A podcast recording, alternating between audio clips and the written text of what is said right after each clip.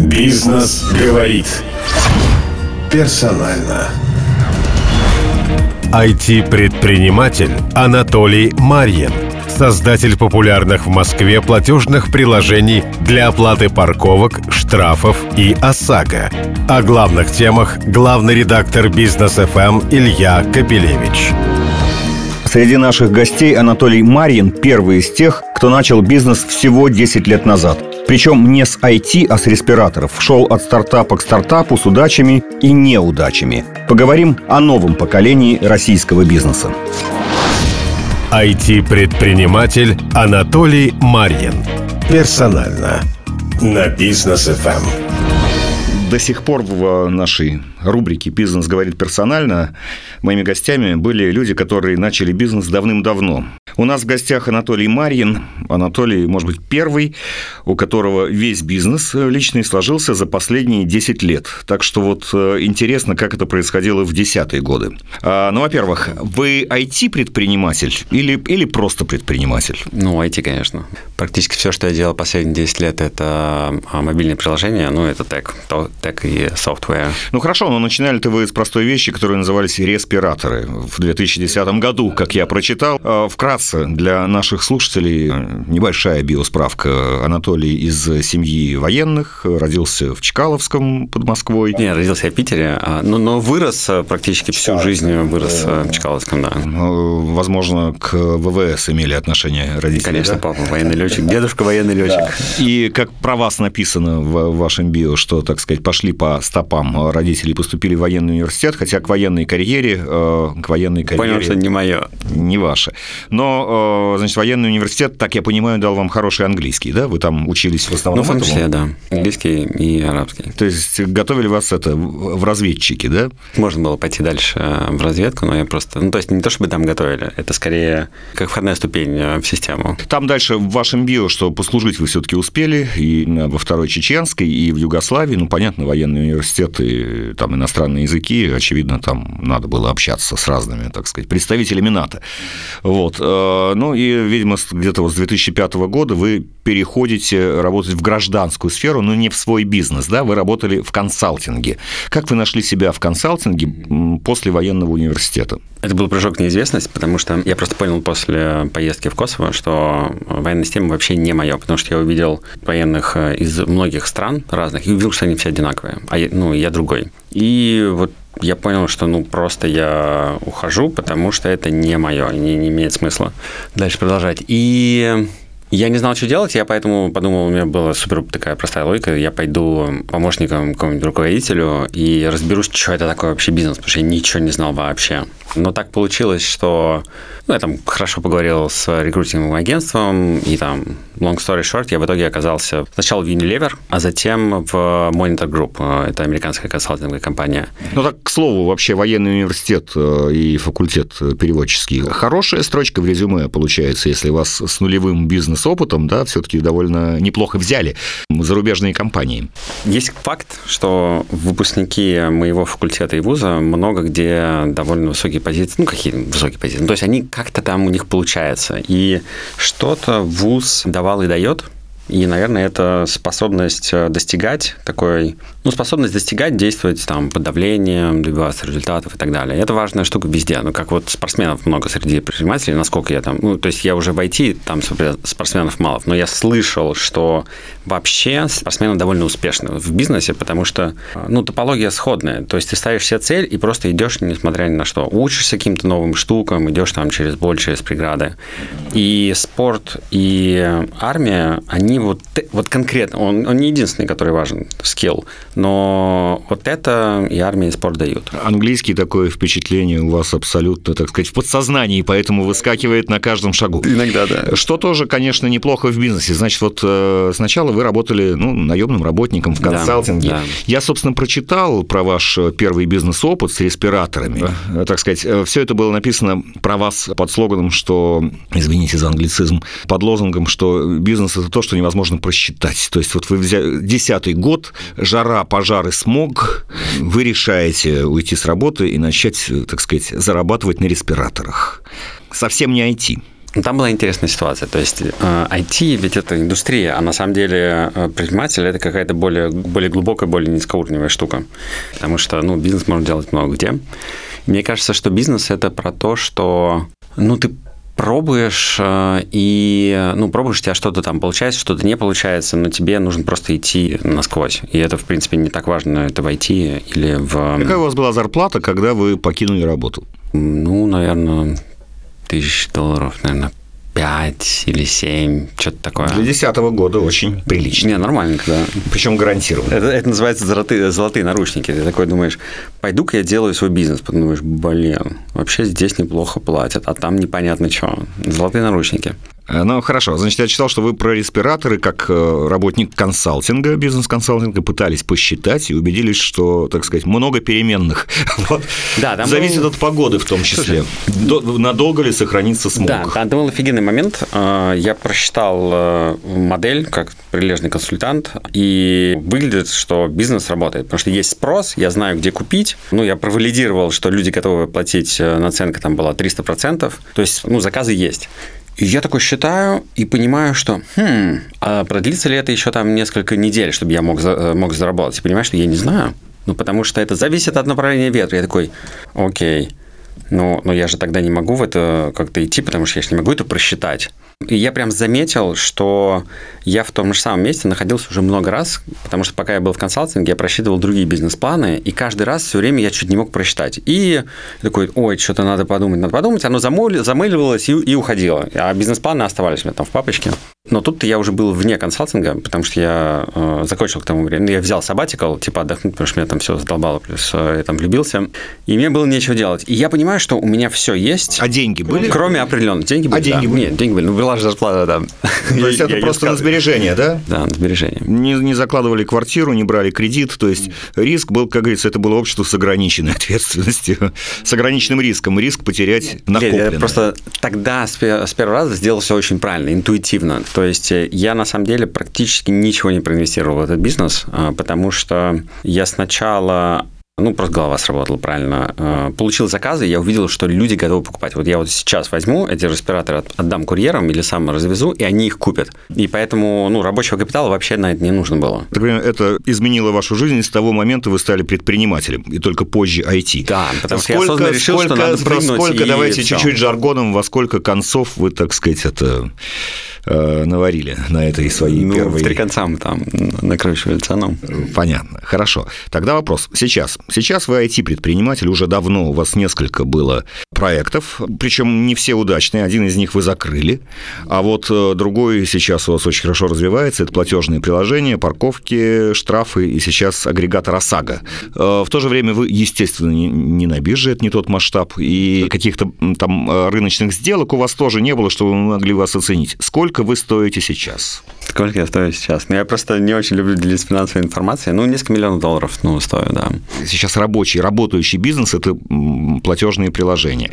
В этой компании вы там больше 50%? Не, или... у меня меньше 50%. Меньше. Значит, да. все-таки вы пообщались с венчурными фондами. А, видимо, нет, с инвесторами не, и так далее. Нет, не, или вы не, только партнеры, только личные только деньги? Только партнеры. То есть э, мы э, этот, как и предыдущие два бизнеса, сделали с моим партнером Лешей Богдановым. То есть у нас изначально изначально было 50 на 50, и со временем мы пригласили еще одного партнера, э, это Леш Куприн, который сейчас возглавил компанию, он CEO, по сути, управляет всем, и он тоже партнер, у него тоже есть доля. То есть это все личные вот три человека, которые да, инвесторов, все проинвестировали. Инвесторов у нас нет, э, потому что нам повезло, потому что мы сразу попали в продукт Market Fit, и мы сразу начали зарабатывать.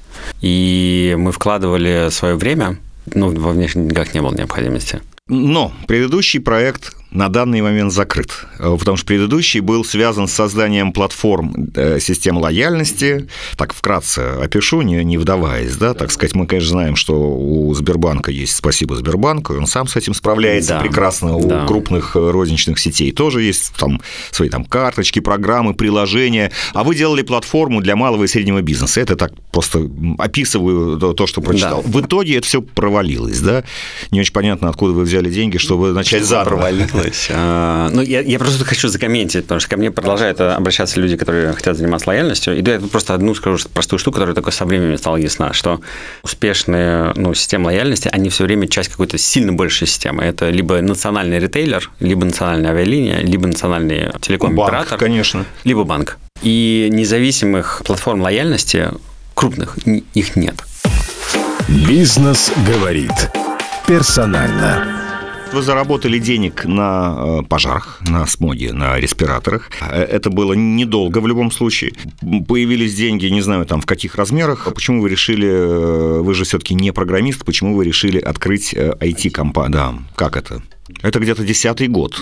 Еще, так сказать, цифровизация не была таким всеобщим увлечением. Не-не-не, как, как раз в десятом году там был вообще мощнейший вайп э, IT, потому что тогда на октябре Digital October, по-моему, уже был очень активен. Да, да, да. Но это был клуб, И клуб стартап продвинутых людей, да.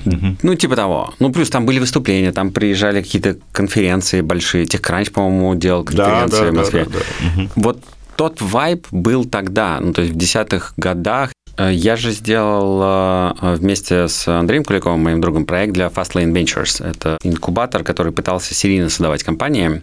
И мы для них сделали фандрейзинговую презентацию, и там за несколько недель, пока мы ее делали, я нырнул в интернет, и это был еще одним, то есть был общий вайп. Я потом сделал презентацию, смотрю, ну, люди строят там серийные бизнесы, наверное, что-то там есть.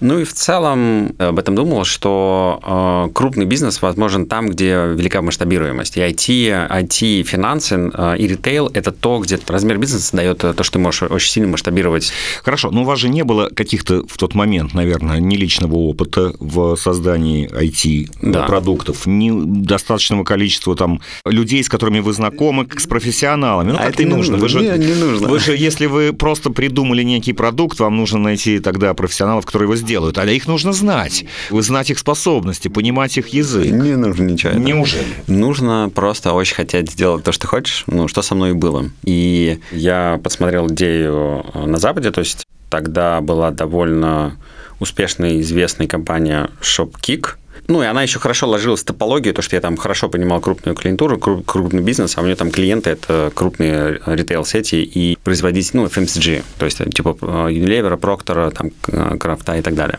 И я, ну, я просто очень хорошо понимал эту индустрию, просто я ей мог дать IT-продукт э, некоторый. И я просто начал искать э, через свой нетворк, просто не то, что через нетворк, у меня его там особо не было на тот момент. Я просто начал искать человека. И нашел. Вот мы с Лешей Богданом встретились. Ну, у него девелоперский бэкграунд и ВМК а, в МГУ. И он как раз хотел э, найти бизнес-партнера, и мы просто нашли друг друга. И вам хватило денег, чтобы начать стартап? Своих да, собственных я... денег? Да, своих собственных денег. То есть я, ну, из своей зарплаты э, я ее откладывал. Ну, когда стало ясно, что я могу создать бизнес, у меня, у меня были накопленные деньги. То есть я там не тратил. Ну, и там продолжаю так делать. Тем не менее, когда вот э, стала развиваться вот эта ваша, видимо, ну, такая первая серьезная собственная IT-история mm-hmm. про создание платформ для программы лояльности, которыми бы пользовался малый и средний бизнес, то есть, который на, на аутсорсе там готовый да, платформу это, берет. Это, это шоп... Шоппоинт, а потом Старкар. Да, да. Это, это вторая компания. Да, в итоге вы, там я прочитал, что венчурные инвесторы к вам пришли а, и вложили. И в первой, и во да. второй компании были венчурные инвесторы.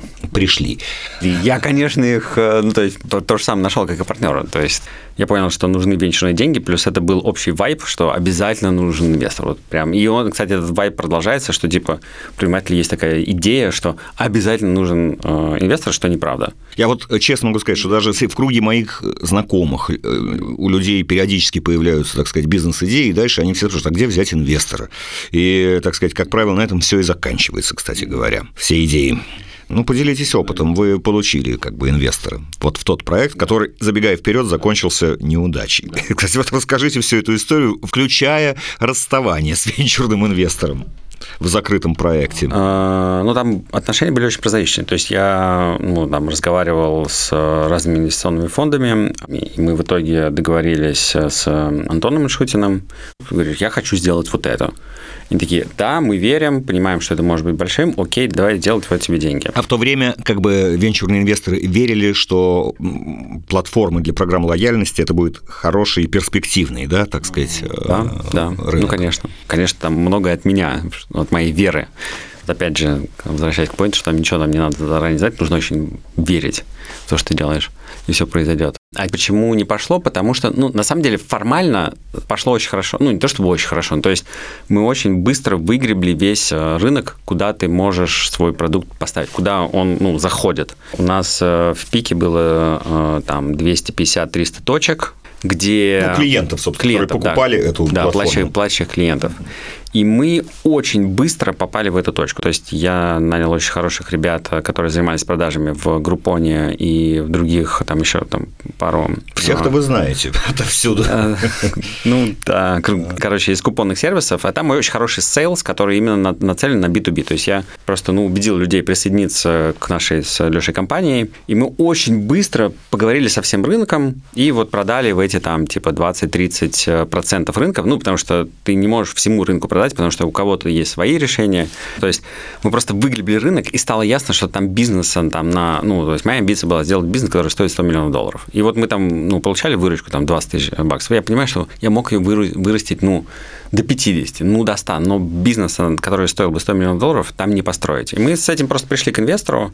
Нам интересно строить большое, вам интересно строить большое, это какая-то маленькая штука. Типа, ну, не видим смысла. И мы, мы просто такие, да, да, не видим смысла, давайте закрывать. И мы абсолютно полюбовно закрыли вместе. А закрыли с Вернули деньги. Вернули деньги. Оставшиеся, да, конечно. Ну, оставшиеся. А, так сказать, это, в принципе, вы закрыли с убытками? Ну, да, то есть мы проинвестировали туда порядка миллиона долларов, а, и там полмиллиона вернули. Половина? Да. Нет, это... треть, треть. Ну, а миллион долларов мы безвозвратно потратили там на зарплаты и там прочие штуки. Ну и как вы, скажем так, переживали именно этот момент? А у меня было очень... Я вообще не переживал. Или в этот момент уже появилось... Не, не, нет, нет, ничего не появилось. А, у меня было абсолютно ровно, потому что я сделал лучшее, что мог. Все, ну, как бы, вот вот получилось вот так. Ну, то есть абсолютно, то есть картинка реальности была абсолютно четкая, и ну, меня это никак не, не стрессовало. Нет, ну, извини, даже не то, что, как это, знаете, главное не победа, главное участие. Это в детском саду такой подход, я сделал все, что... А здесь все-таки деньги.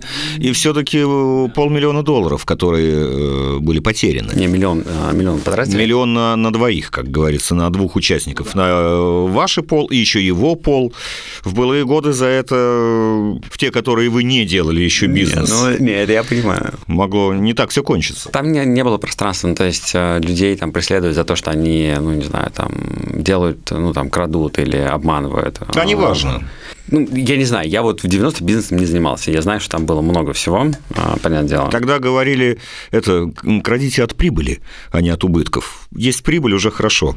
А если у тебя убытки, то неважно, крал ты, не крал, ты, так сказать, ну, потерял деньги. Не совсем. Я так не думаю. Я думаю, что, ну, ты просто пробуешь. Мне кажется, что ты не можешь действовать достаточно смело, если ты готов только к победе. То есть, в общем, никакой драмы не было? Никакой драмы не было все-таки программы лояльности, вот вы знаете, в какой магазин, куда сейчас, я честно скажу, меня, честно говоря, они очень сильно достали. Меня, как и всех, э, программами лояльности атакуют от, отовсюду, я от всего отказываюсь. Это, в принципе, такая хорошая прям вещь для бизнеса, вечная, или это поветрие? Вот вы, поскольку в этом поработали. Мое, мое личное мнение, что это ненужная штука. Я думаю, что лучшая лояльность – это когда у тебя продукт такого качества, что люди просто в нем остаются. Ну, особенно у малого и среднего бизнеса, это же личный, на самом деле, продукт. Мне даже не важно, сколько он стоит. Если мне нравятся вот овощи у да того, кого я знаю. Да, да. И я думаю, что ну, про лояльность нужно думать, а, но в терминах удержания пользователя и делания ну, так, чтобы он долго оставался ну, там, моим клиентом, долго оставался со мной. И система лояльности – это всего лишь один из инструментов, и даже скидки, на мой взгляд, это не лучший инструмент. То есть я, как э, там, бизнес-фаундер, предпочитаю думать о том, как мне сделать такой продукт, что вот пользователь просто продолжает им пользоваться, потому что ему охрененно. Вот это лучшая лояльность. Бизнес говорит персонально. Ну, так я понимаю, вам в конце концов удалось создать такой продукт, да, который не потребовал ни программ да, лояльности, да. ни систем продвижения, а именно платежные системы для парковки, для э, оплаты штрафов. Вот это, как я читал, у вас э, полетело, не успели это выложить, как все стали скачивать. У меня вопрос, собственно, я последний год практически не езжу на машине, но у меня до сих пор есть приложение парковки Москвы, но оно не ваше, оно от э, города Москвы, где есть и парковки, и штрафы. А почему такой спрос появился на вот это альтернативное приложение? С парковками там интересный кейс. Ну, мы запустили наше приложение по парковкам два года назад, а, два с половиной. И на, ну, на тот момент э, приложение АМПП было достаточно большим, то есть куча отзывов но оно было глючным. Это было видно по рейтингам, потому что рейтинг был полтора. И происходило это от, частично от того, что приложение было загружено разным функционалом. То есть там проложить маршрут до моей машины, а, где я ее запарковал. Или что-то там было найти парковочное место. И в итоге продукт был довольно сложным, и разные его части, скорее всего, конфликтовали с другом, поэтому оно все время бажило. И оно, на самом деле, не давало а, надежно выполнять основной use case. Основной use case – я приехал, на кнопочку нажал и пошел. Из-за того, что там было понамешано куча всего. Да, это иногда может дорого обойтись. Потому что если у тебя не сработало, к тебе придет штраф 5000. Ну да, и, и такого было дофига. То есть там основная претензия, и люди были прям реально ну, злые, что я оплатил через ваше приложение, а ко мне пришел штраф. А дальше там очевидно очень вывод, что надо сделать приложение, которое именно этот use case делает очень хорошо, и только его. И мы его сделали. Ну, мы хорошо сделали всю остальную работу, поэтому приложение много где даже обгоняло основное э, приложение АМПП. Мы просто дали людям вместо хреново работающего швейцарского ножа просто нож, вот на пользуюсь. И люди такие, о, офигенный нож. А это дорого стоило, разработка? Не очень. Мы... То есть тут никакие инвесторы не понадобились вообще, нет, да? Нет. А продвижение случилось с сарафанным радио? Тут тоже никаких, так сказать... Ну, не совсем сарафан... Нет, сарафан радио – это когда люди передают друг другу, а мы просто сделали очень хорошо маркетинг в App Store. Как вы это сделали, извините? Там можно как-то повлиять? Не, конечно. Не, конечно. То есть а, алгоритм App Store, как и любой поисковый алгоритм, он пытается выдать пользователям, которые что-то ищут, максимально релевантный а, результат. Потому что, ну, экосистеме нравится, когда люди находят, что им нужно. И, соответственно, задача оптимизации – это выдать, дать алгоритму такие, такие данные, что там а, люди им пользуются, ну, потому что App Store видят, как люди пользуются установленными приложениями. То есть сделай хороший, это значит, сделай хороший продукт, продукт, которым люди продолжают пользоваться. Это то, что пользователи оставляют отзывы, это конверсия из просмотра э, страницы приложения в его установку, и ну, алгоритм он набирает вот эти показатели и э, выставляет оценку. То есть насколько, вот я ввожу, например, запарковаться в Москве. И дальше, ну, что происходит на, на бэкэнде? А, алгоритм присылает приложениям скор. И, и рейтинг, наверное, он учитывает. Рейтинг. И мы просто понимаем, как это работает, и мы даем алгоритму то, что ему нужно. И в итоге мы получаем относительно высокие места, так как у нас продукты очень качественные, со временем они, ну, растут. Работают сами на себе благодаря рейтингу, отлично. Не, не рейтингу, а своему качеству. Потому что, ну, то есть мы даем базовые э, данные правильно, а потом, так как, ну... Сколько вы зарабатываете с каждой транзакции? С каждой оплаты парковки. На парковках мы продолжаем не зарабатывать, потому что АМПП не дает возможность управлять э, парковочной сессией, поэтому этот сервис полностью э, не имеет никакой А на чем вы зарабатываете? На штрафах. То есть, когда пользователь платит за штраф размером 500 рублей, мы берем комиссию 49 рублей. И как быстро пошла прибыль? Прибыль пошла сразу же. Я помню, что когда мы запустили приложение, у нас сразу же было там 300 инсталлов, 300 новых пользователей. Первый день. Первый день, и они сразу же начали платить. И в первый день сколько вы заработали? Примерно Несколько порядок сотен цифр. рублей, наверное. Там. Несколько сотен рублей, такое. да? А, значит, это было 30 установок, давайте по-русски попробуем. 300. А, сейчас, да, 300, да. А сейчас э, сколько? Сейчас у нас в день где-то от 12 до 15 тысяч установок. Новых? Новых, да. А всего сколько установок? Ну, там установки и реинсталлы, потому что, ну, база инсталлов, она огромная, то есть там э, по 20 миллионов. Поэтому там пользователи переустанавливают это тоже. Ну, короче. Хорошо. А вот этот бизнес масштабируется, в отличие от того, про, значит, программы лояльности? Конечно. Вот такой именно простой. Простота, как говорится, секрет успеха. Да, он отлично масштабируется, и это вообще то, что мы с Лешей увидели, начав делать бизнес в финтеке. Финтек – это очень ну, область, где все, что идет, ну, то есть я это называю там поток бизнеса, который проходит сквозь бизнес, это цифры. Ну, то есть ты процессишь деньги. Деньги – это всего лишь данные, это цифры. То есть это не там не товары, у которых есть там фасон или срок хранения. Э, да. Это просто данные. Это просто цифра, да. И в итоге в финтеке практически все алгоритмизируется. И вот если наш бизнес представить как э, некий объем сложности, у нас 95% этой complexity делают алгоритмы. И это дает возможность иметь э, ну, существенные большие обороты и удерживать команду маленькой, которая не обслуживает эту complexity, а обслуживает алгоритмы, которые эту complexity и менеджат. И это прекрасная страна, ну, IT и финансовых бизнесов, и там ряда других. Вот Павел Дуров недавно на весь мир пожаловался, что вот есть Apple и Google, значит, вот э, все разработчики приложений везут дань в 30% от выручки. Вы тоже 30% Нет. от выручки? Как? Потому что у нас э, пользователи платят э, своей картой. То есть Павел говорил о том, когда пользователи платят подписку, либо там делают покупку через App Store. А в нашем случае, ну, например, Uber то же самое, а, там Лавка-Лавка, Яндекс Такси, профи, э, ну, короче, куча бизнесов, они чарджат карточку, и там зарабатывает другая большая банк, система. Там банк, наверное, зарабатывает. Ну, банк Или виза. меньше, виза, Или, виза и да, MasterCard. да. Посмотрите на оценку визы и Да, MasterCard, это И сколько, сколько значит, вы, вы несете, вы, вы, дань, вы дань несете в визу и Да, MasterCard, соответственно. да, И сколько да. процентов там этой дани от вашей выручки? Э, Платежная система зарабатывает порядка процента, и еще примерно процент э, достается там другим участникам. У вас там третий продукт появился, на который вы, наверное, сейчас делаете большую ставку. Это агрегатор ОСАГО. Приложение, в котором можно найти самые выгодные подходящие ОСАГО и, так сказать, смело класть трубку, если все будет работать, когда звонят многочисленные, так сказать, эти агенты Да. страховые. Да, э, хотят продлить, да, да. да, да. А Вот, а, в принципе, ваша сейчас актуальная цель, платежные приложения под парковки и штрафы, оно будет расти, э, или вы будете создавать что-то новое? Какие ваши актуальные цели? Ну, цель довольно простая. Это сделать э, крупнейшего в Восточной Европе виртуального провайдера автострахования. Ну, то есть мы сами не планируем пока заниматься самим страхованием, а мы делаем, мы делаем, на самом деле, ну, парадигма нашего роста, она такая, что мы просто делаем то, что мы хорошо умеем делать. А мы хорошо умеем делать э, потребительский продукт, ну, то есть мобильное приложение, на которое смотрит пользователь. И мы каждый раз смотрим, как мы можем остаться внутри своей компетенции, то, что мы делаем лучше, чем, ну, я, я вот прям без какого-то там, а остальное будут делать те, кто в своей области компетентны. Ну, и мы понимаем, что мы хотим сделать так, чтобы нашим приложением пользовалось там, Вы говорите, 20% в Восточной. Европе. То есть вы считаете, что ваши приложения будут выходить за границы Российской Федерации? Нет, пока мы про это не думаем, пока мы думаем только про Россию, просто я так люблю говорить, потому что это хорошая метафора, когда я говорю, по крайней мере, на глобальной аудитории, потому что, ну, Россия... Россия это значит Как бы большая страна. часть Восточной Европы, понятно. да, но- но Хорошо. так звучит. А, а вот, а вот, скажем, такого плана, чтобы эти приложения начали использоваться также, там, не знаю, в Беларуси, в Прибалтике, может быть, и на Украине, потому что это трансгранично все. Все, что в интернете, трансгранично, если оно устраивает. Да, но при этом эти рынки сильно меньше. А адаптация нужна под каждый. Да, адаптация нужна. включая, так сказать, если речь об ОСАГО, то у вас, так сказать, все члены нашего этого страховочного союза, они входят, они там Ну, там выставляются, часто, да, часто, а это да. все надо, так сказать, делать Да, это нужно за- ногами за- заново на делать. месте.